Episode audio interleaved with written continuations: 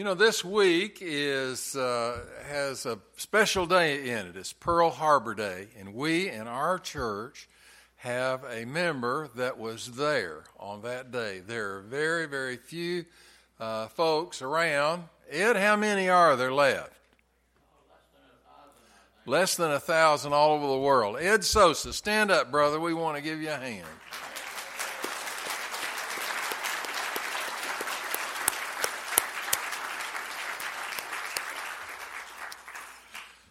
We had a great uh, crowd in our early service today. A couple joined with us, uh, Ron and Phyllis. I'm not real sure how to pronounce their last name, but they're real, or something like that. That's close. Uh, they're really nice folks. I want you to meet them. Ron has his doctorate in theology. She's a lawyer. They're just real sharp uh, folks that have been in ministry for years and years and uh, it's a real joy, of course, to have them join our family. Today, I'm going to do a little deeper sermon. So if anybody goes to sleep right beside you, give them the elbow. We don't want them sleeping. They got to stay right with it today or they'll get lost. So, all right.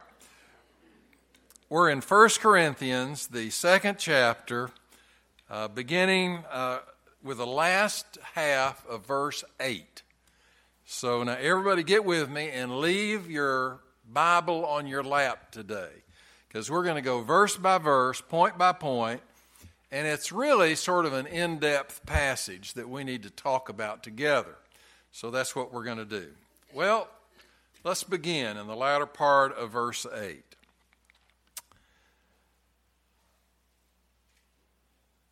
If they had known what they were doing, they would not have crucified the Lord of glory.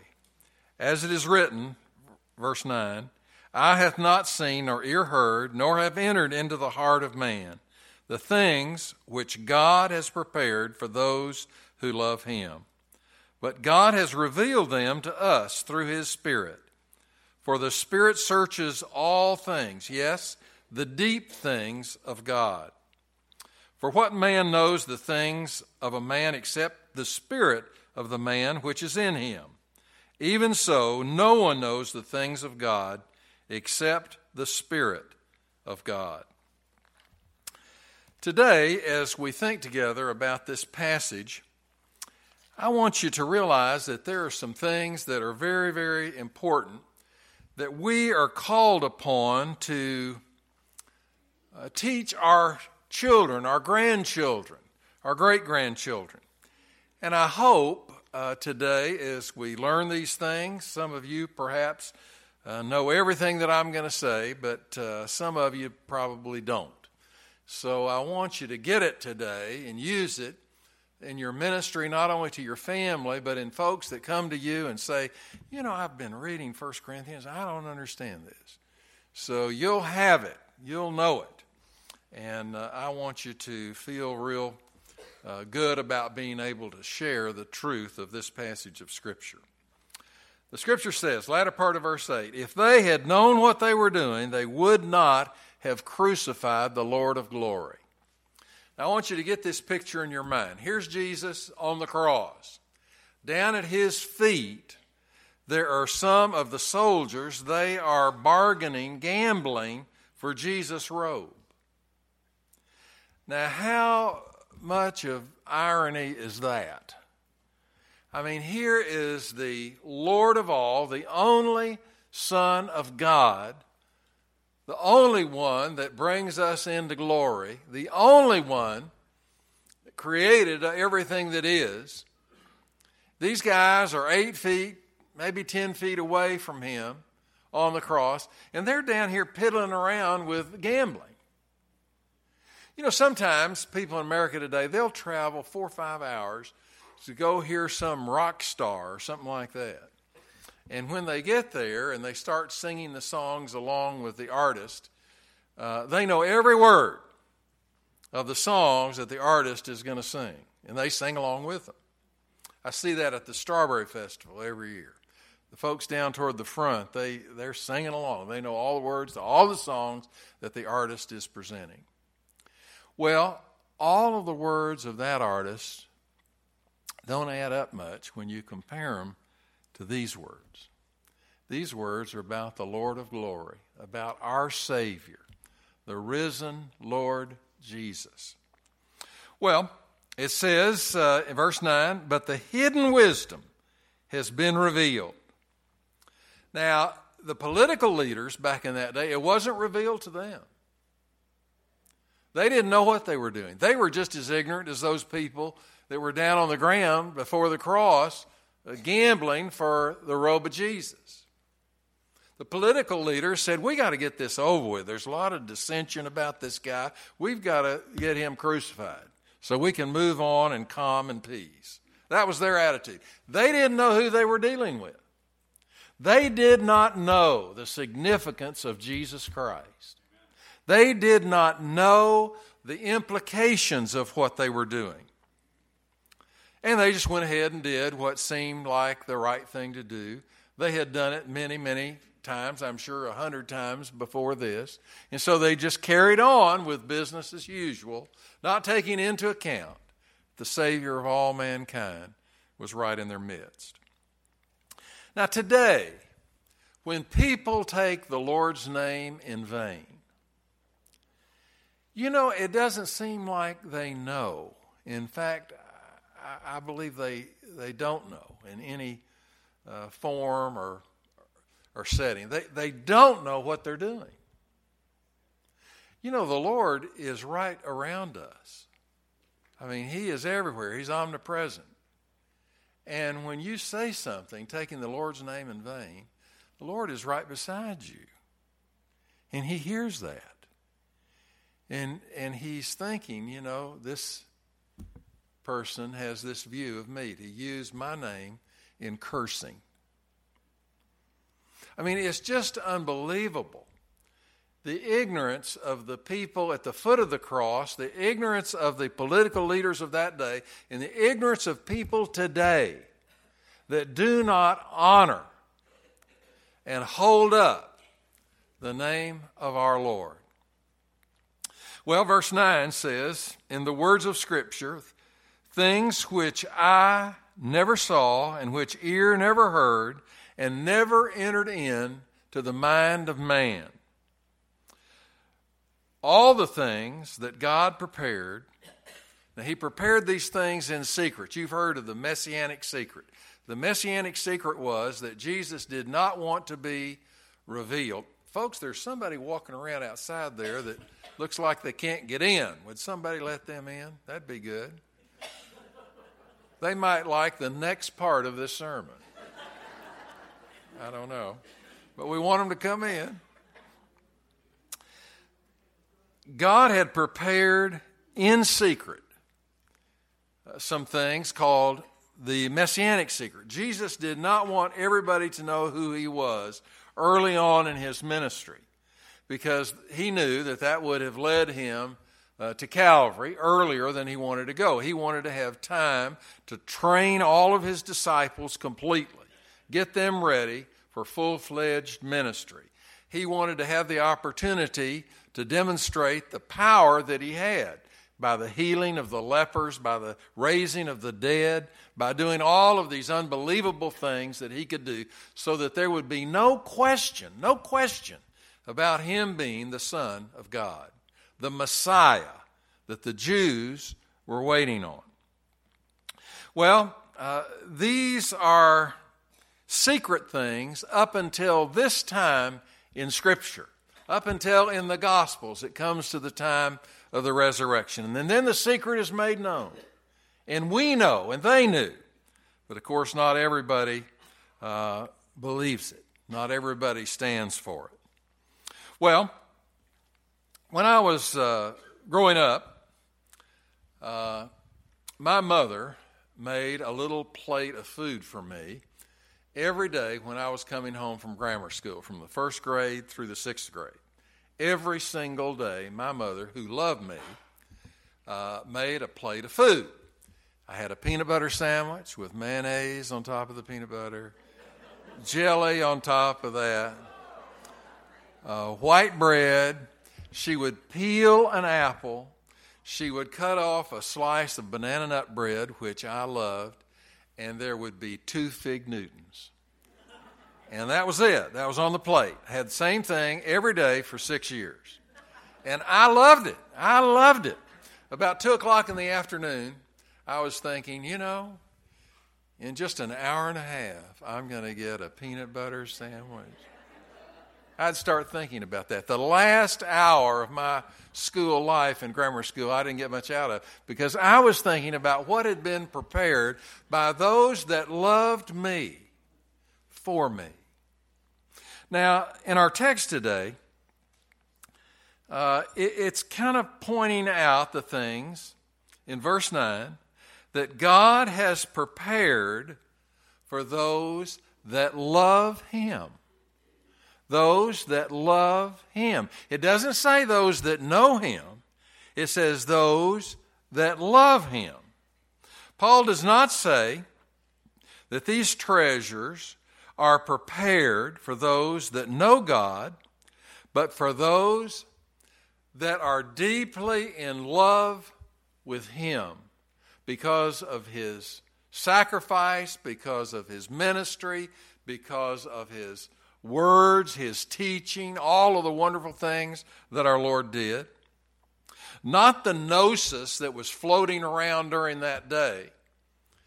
Uh, the Gnostics were people that thought there was another whole realm of knowledge above what all the Christians of that day thought. They thought they were way up here and all the other Christians were down here. And so they spread that lie. They said, now listen, if you don't know what the Greek philosophers all said and meant, and if you don't have the writings of all the scholarly people of all the ages, and if you don't know what we think, then you're way down here. And we want to raise you up into the wonderful area of gnosis, of knowing everything knowing all the significant things uh, that you need to know to be a Christian. Well, of course, Paul didn't believe that, didn't teach that, didn't preach that. He had something totally different on his mind. Now, here's the question it says, For those that love God, the secret was made known, the opportunity was open, the door was open. Now, the question for us today is do we love God? Really love God? Or do we just know about Him? Have we read 14 books or maybe 13 books? Have we read a lot of books about God? And we know a lot of things. We know a lot of things about Jesus. We know a lot of things about the Holy Spirit. We know these things. Well, that's not what the Scripture says will be a blessing unto you. The Scripture says in our text today that you have to love the Lord. Now, do we love the Lord? You know, somebody that you love, you think of every day, every single day. You know, one of the ways in which we kind of renew this in our lives every day is to say a blessing over every meal. One of the ways that we do it is we have a time of Bible study and prayer together with our family, or by ourselves, or with a friend, or over the phone with a friend. We keep the Lord in front of us because we love Him. We want to be close to Him. We want Him to know that we love Him. That's what the scripture today is talking about. He has prepared for us some wonderful things for those that know Him. God has prepared for us peace. A lot of people don't have any peace. They're all worried about uh, all the financial situations that they're in. They're worried about the health uh, issues that they have. They're worried about if their husband or wife really loves them. They're worried about if their kids love them, their grandkids love them. They're worried about whether this tax thing is going to get through Congress and the Senate. They're worried about where they're going to be when the tax bills come. They're worried about this and that and 17 million other things. They're worried, they're fretting, they're stewing. They don't have the peace that God can give. That's one of the things that God has prepared for those that love Him. Also, joy. Now, I'm not talking about a, a giddy, silly laugh. I'm not talking about something superficial. I'm talking about a real joy in your heart and in your life. I'm talking about a joy that can only come because of your relationship to our Savior. What about no pain? Now, I'm not talking about physical pain. I'm talking about the pain that comes when your life is going down, when your life is falling right in front of you, when things are just going in, in all the different directions and you feel like, well, this is the end for me. This is horrible. This is terrible. And you're in tremendous stress, tremendous mental pain. One of the gifts that God has for us is no pain for those that love Him. No anxiety for those, the scripture says, that love Him. Verse 10 To us did God reveal them, talking about the secrets. Did He reveal through His Spirit, through the Holy Spirit. Now, man himself cannot find out about the truth of God. You can read all the books you want, you're never going to know all about God. He is not going to share with you the purposes of His ministry if you do not love Him. Not just know about Him, but love Him. That's what the Scripture's saying.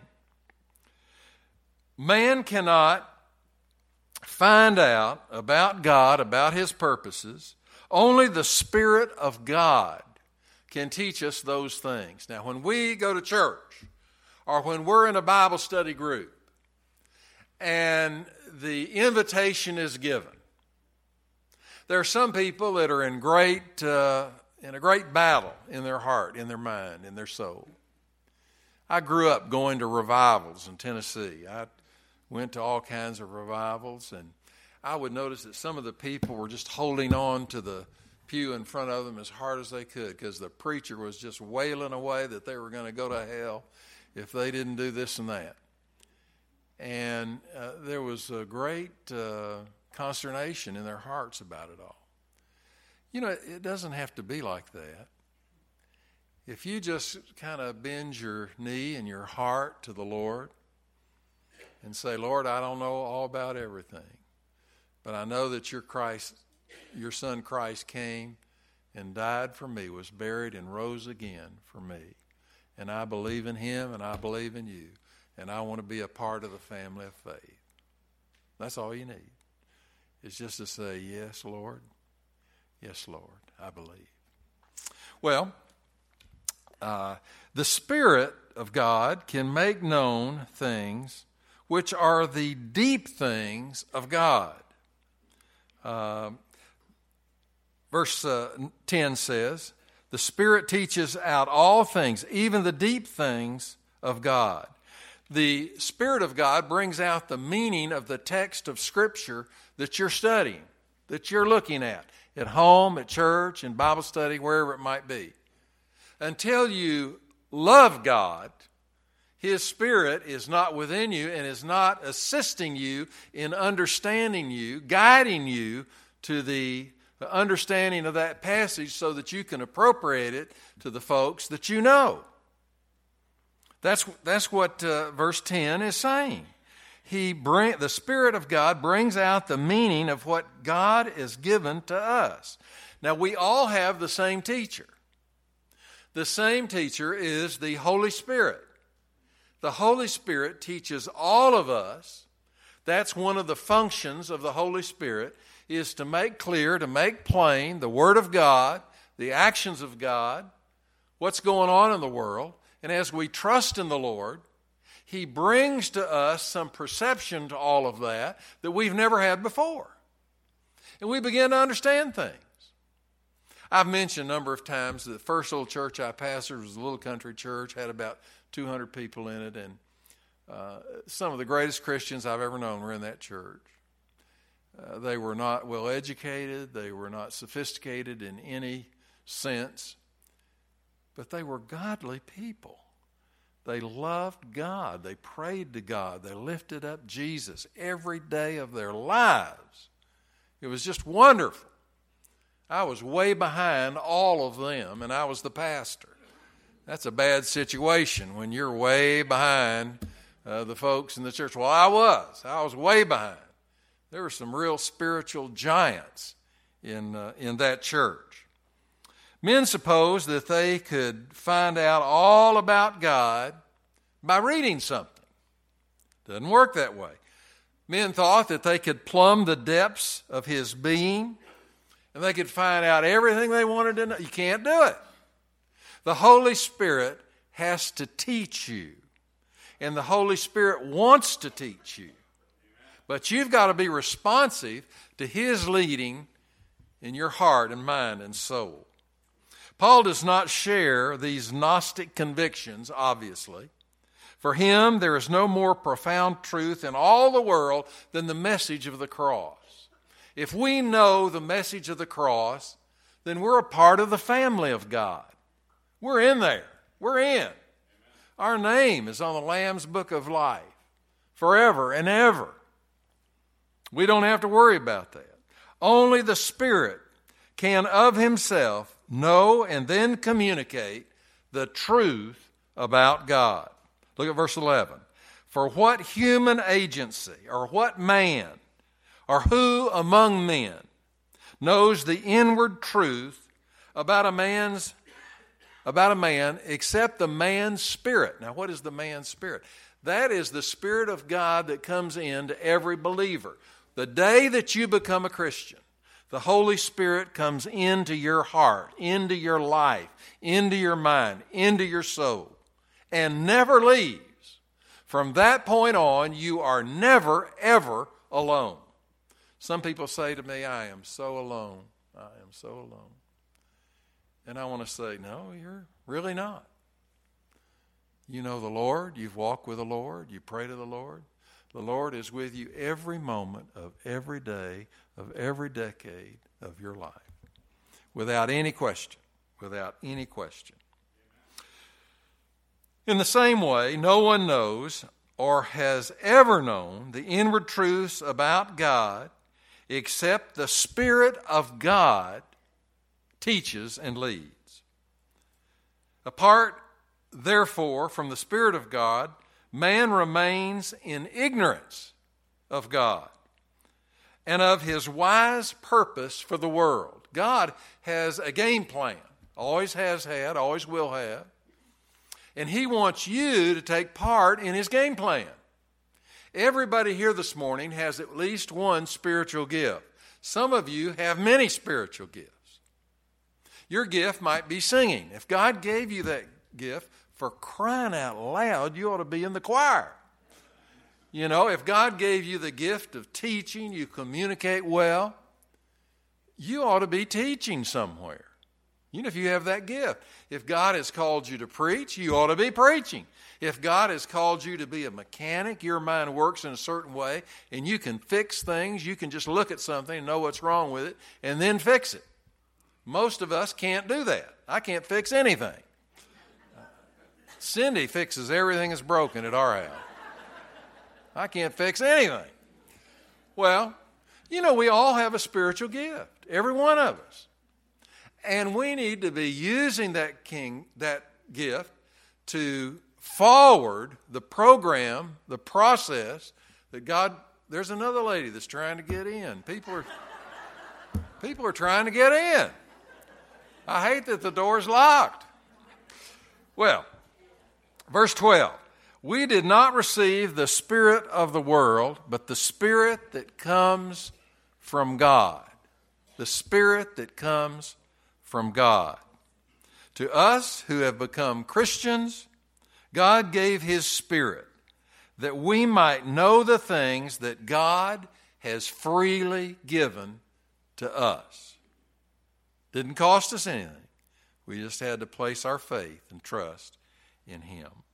Paul is not speaking only of the future, but also of the present life. These wonderful gifts that God has are given to us now, right now. We have them. It's not something that, you know, that's a guess world in the second life. We have these gifts now.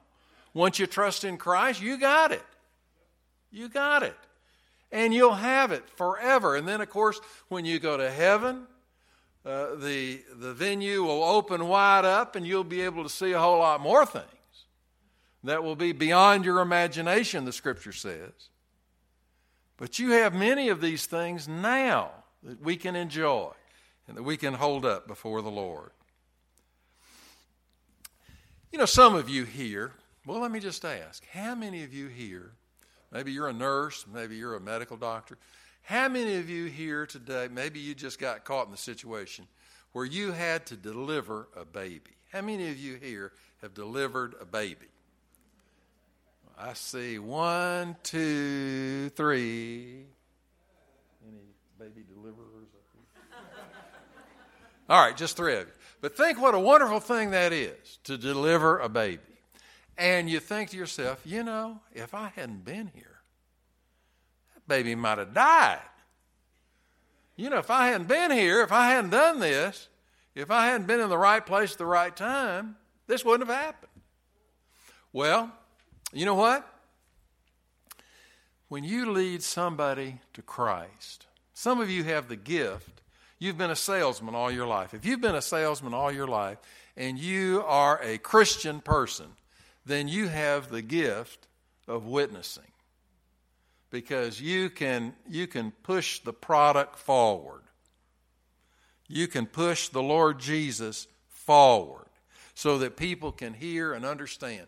The greatest uh, salesmen are the greatest. Wit- I, through the years, I've had a lot of great, great salesmen in, in my church. And many of those people, it's just natural to them to go out and talk to people. There's no hesitation. They're not embarrassed. They're not afraid to do it.